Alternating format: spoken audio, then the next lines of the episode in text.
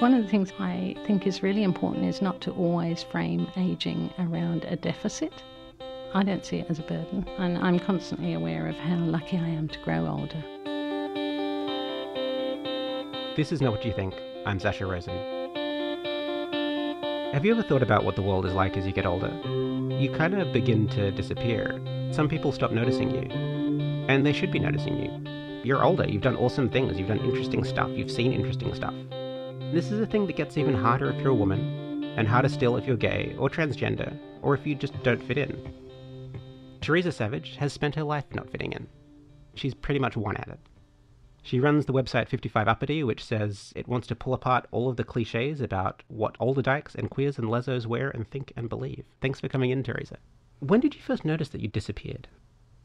Probably in environments where, you know, you're trying to get served or you're trying to get someone's attention. And generally in, you know, those kind of environments where you're in a queue or you're standing at a bar or you're with your younger friends in an environment where you may be the only older person there. And you, you notice that fleeting glance and then glance straight over and go to the next person. It's like they've judged you wanting and they're going to Yes. go talk to someone else. Yes, yes. Or you couldn't possibly be standing at the bar ordering 10 shots for you and your friends at your age. So you get overlooked. Um, for myself, I'm, I think anyone who knows me knows I'm quite an assertive person, and that doesn't happen for long without me going, Oi, you know, I'm here, um, and making my presence known. I think that's fortunate for me because I have been able to continue to be an assertive woman as I've grown older. Um, I don't think that's necessarily the case for others. I'm sure there are many other kinds of situations where many older women get overlooked. What sort of things happen if you present very visibly as, as a lesbian or as transgender? How does the world treat you? I think that's something that's changed over my lifetime now. To be honest, I don't care. Earlier in my life, I probably did take a bit more notice of that kind of thing, but in my workplace, I work in a pretty conventional workplace. I'm probably fairly identifiable as a lesbian in that workplace. Uh, yeah, you, you have cool, cool outfits and wonderful rockabilly hair.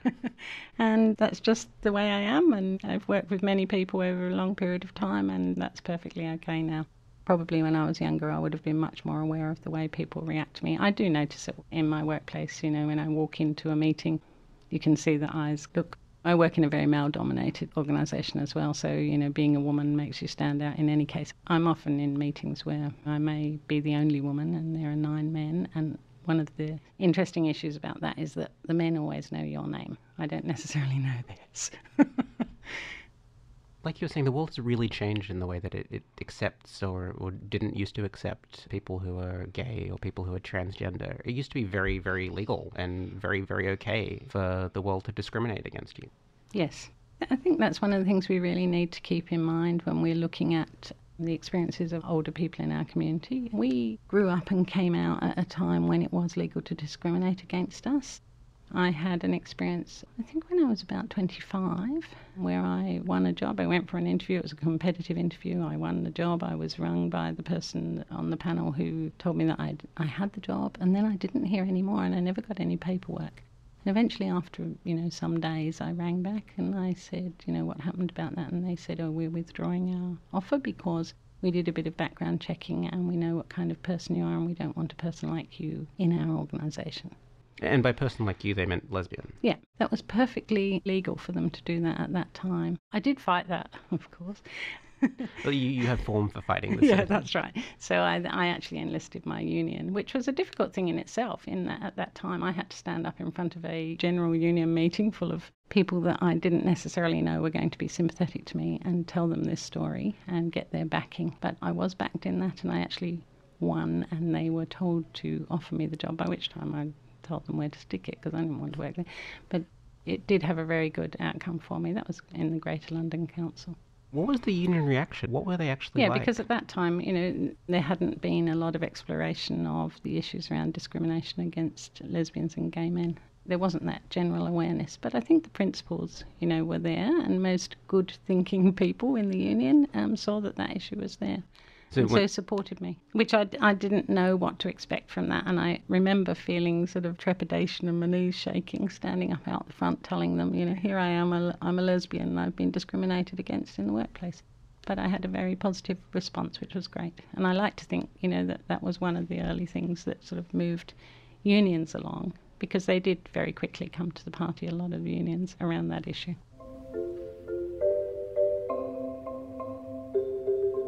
At that time, one of the things about being young at that time was that we were massive activists around everything. I can think of things like homelessness. I can think, you know, we had huge poster campaigns, we did demos, we fought around abortion, we did community radio, we used every kind of medium. Because we were outlaws, well, it wasn't illegal, no, but we were sort of outside of the law. I mean, I look back and think I had children at a time when there was absolutely no legal protection for lesbians having children, absolutely none. And so we did that on faith between us. I think that whole kind of having your pores open, you know, being extremely excited about the world. Also, I think the other part of that was, uh, you know, a lot of experimentation in our relationships and our sexual relationships at that time. And we never used the word polyamory. It's interesting. As in ha- um, having love as well as sex with more than Yes. one person at one time. Yeah, all of that and challenging. I think because of feminism, challenging lots of things about heterosexual relationships and as lesbians, us challenging that model and not wanting to repeat it. We experimented with a lot of different ways of relationships, friendships, and sexual relationships. There was multiples, which isn't quite the same as, as, as polyamory. Um, and I think, you know, there was also a nod back to the whole sort of butch and femme. You know, the heyday of that always seemed to me in about the 50s or the 60s, in London anyway, at that time. So there's a lot of um, discussion around pornography and what was acceptable and what wasn't, and, you know, what was exciting and what wasn't. And sex work was also another issue that was a huge area of debate at that time. I think if you look in Sydney, I think it was in 1984 that that group called Sexually Outrageous Women, who were a lesbian sex radical group at that time, was formed in Sydney. If you think about that, the women who put that together, that was in 1984. Say if they were 20 at that time, they're in the older group now. Uh, and, and presumably the, this same generation is doing a lot of the same things now, just Yes. working out how you do that once you, you pass 55. That's right, yeah. I think it's probably more having very long term relationships and looking at how you maintain an active sexuality if that's what you want to do. And I, I think that's the other question that you have to think about that. That may not be a huge motivating thing for some people either. But I think those the model of friendship as well has been very, very strong in our community. There aren't any organisations to prepare you for how you deal with sexuality as you get older. Uh, Uh, not that I've seen, no. Um, what would you like there to be? I suppose I would like to see some sort of lesbian and same sex attracted materials, you know, around how do you deal with sex and the menopause? How do you deal with issues around sex and the body changing and not being as pliable or bendy as it used to be? To be comfortable with our own bodies as we age and looking at the positive aspects around wrinkles and baggy bits and bits that don't work anymore or bits that have had to be replaced or uh, those kind of things. A, a wrinkle sexy? They certainly are. As they should be. Yes, as they should be. A badge of honour. Is it especially different if you're a woman or if you're you're queer at this age? I think I I do think there are different issues in um, for those of us who've been feminists for a very long time. There has definitely been a critique of the idealisation of the young white thin body, and so I think we're more used to challenging that and the objectification of young women. I think uh, the, on the other hand, I think there are actually some issues, and I've sort of asked this question of quite a lot of people, and people generally don't answer me. but around the the whole issue of older lesbians admiring younger lesbian bodies, and is that sleazy? What do you think? Is that sleazy? Do you admire? It's interesting. It's interesting that that issue is, is sleazy is raised in that in that context, isn't it? I think if it were younger women admiring other younger women's bodies, that issue wouldn't even come into it, would it? It sounds like people are complaining that it's the older body. Mm. Does that? Mm. Yes. Yeah. Yeah. Yes. Do you think older women should be able to admire young women's bodies? Yes.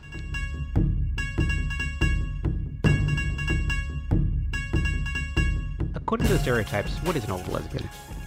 So, according to the stereotype, we're not sexual beings. We're in long-term relationships where we have lesbian bed death. Um, so, so no sex as you no get older. sex, this is the that's rule. right. Yeah, yeah. We're uh, pretty stuck in our ways. We're not hugely interested in in activism. We tend to play a lot of golf or tennis. We don't necessarily go to, uh, you know, may, more general uh, LGBTI events or that kind of thing. Um, and I think uh, one of the other things that I, I do think is that there's the sort of nana stereotype. I've seen that actually in a lot of things. Like if you refer to an older woman or and or an older lesbian, it's always you know go the nanas. I actually really object to being defined in terms of my relationship to children or anyone else actually. And if you ever see me on social media, you'll see me flame people who do that. Um, it's just it's just as uh, oppressive as anything else, and defining us in that way. We've just talked about all this wonderful sex and love and and long term combination of the two. As you get older, you take that with you and you hit a nursing home, and what happens there? I think this is a whole new frontier for our activism. There's lots and lots and lots of anecdotal evidence that nursing homes find it very, very difficult to deal with LGBTI elders. I think the, the National LGBTI Health Alliance, they, they've got a thing called the Silver Rainbow um, Project, which is at, looking at a national strategy on ageing, and they've got quite a lot of evidence around lots of things about people's partners being excluded from decision making, not being able to stay in the same facility in that end of life period, families of origin coming in and overriding the decisions that may have been made between the couple, being ignored, not being referred to by your name that you may have been known as through the community. Um, uh, and, and I suppose having that whole thing of sort of we treat everyone the same. Well, it's not actually the same. Aged care facilities and aged care services need to really think about the particular kinds of issues that older LGBTI people need. I don't know if you've seen that film called Cloudburst, which has Olympia Dukakis and Brenda Fricker in it. They live through the whole experience of what it's like for an older lesbian couple to navigate the aged care system. It's an American film, but it's pretty indicative. And there's a lot of anecdotal evidence around people going back in the closet now. You know, So, so you're literally pretending that you're not gay anymore. Yes, because it's just too difficult, and you're physically and mentally dependent on caregivers in those services that may or may not discriminate against you. And I think there's been plenty of evidence that people have been.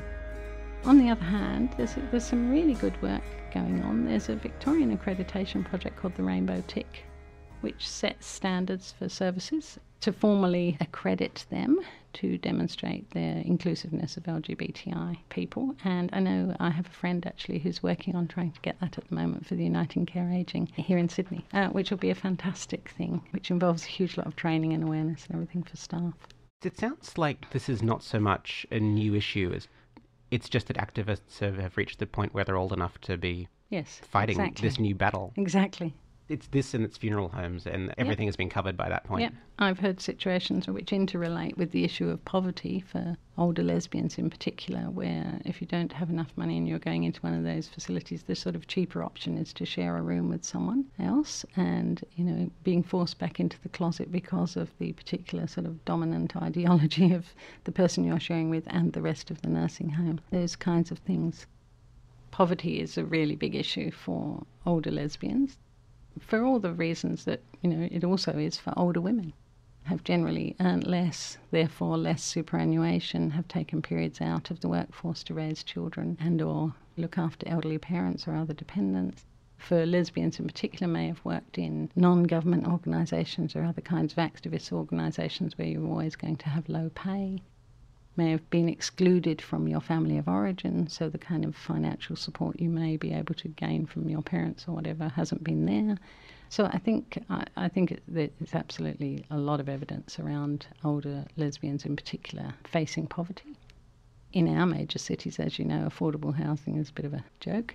And so I think lots of older lesbians are often one step away from being homeless because of that lack of money and the lack of backing and their life experiences.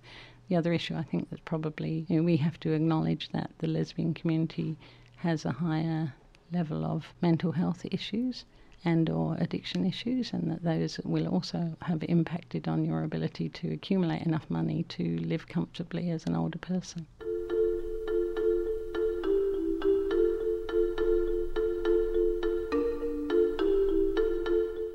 Being over 55 now does not mean the same thing that it used to mean. No, that's exactly right. While acknowledging that there are lots of health issues for older people, I think improvements in our health have meant that many of us are going to go on living for a long time after we're 55 or 60.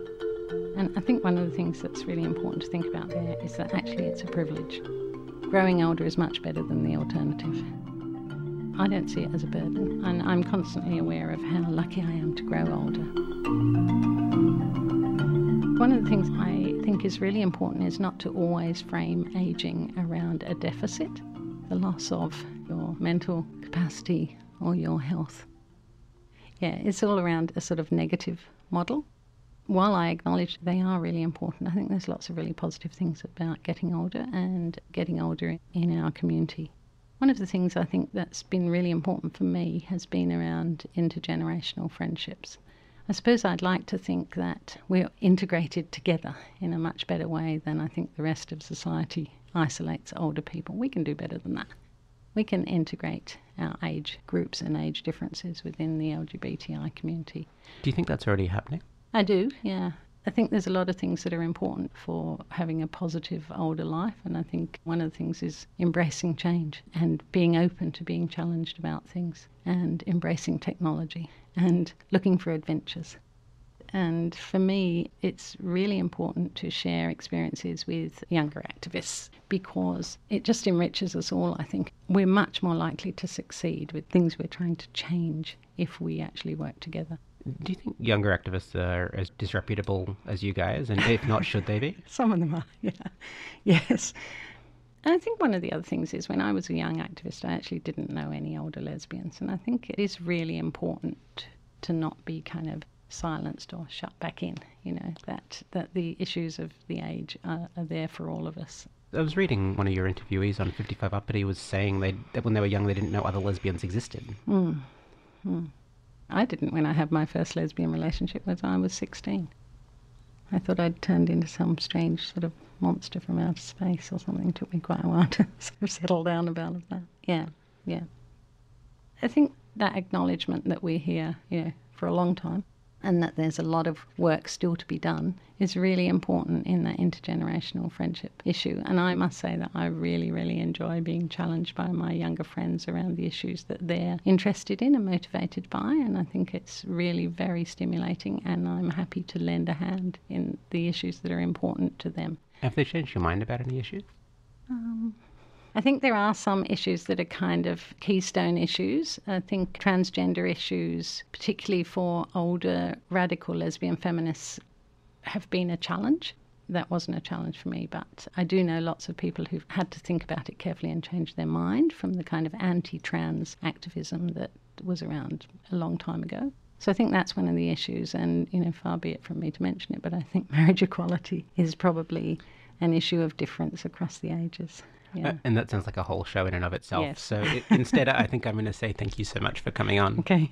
If you want to know more about cool, older LGBTI, that's lesbian, gay, bisexual, transgender, and intersex women, you can check out her website, 55upitty.com. That's two T's, one P. There's a link to it in our show notes, and there's a new one about to go up as we record right now. It should be there already by the time you're listening. If you like this podcast and you think someone you know might like it, tell them that they should check it out. There are links on our website at fbiradio.com slash not what you think, and there are a bunch of other great FBI podcasts at fbiradio.com slash podcasts. Do you have an idea for a show you think we should be doing? There's a link on that page for you to tell us all about it. Not What You Think is produced by Samira Farrow, with additional production by Olivia Peary Griffiths and Lachlan Wiley. Incredible show art, as always, by Annie Hamilton. It was created by Laura Briley, Claire Holland, and me. I'm Sasha Rosen. Keep listening for our next episode.